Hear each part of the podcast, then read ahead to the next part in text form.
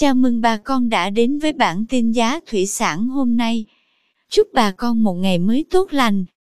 Hôm nay 14 tháng 7 năm 2021, giá tôm thẻ kiểm kháng sinh tại khu vực Bạc Liêu như sau. Tôm thẻ size 25 con lớn giá 160.000 đồng. Size 25 con nhỏ giá 155.000 đồng 1 kg.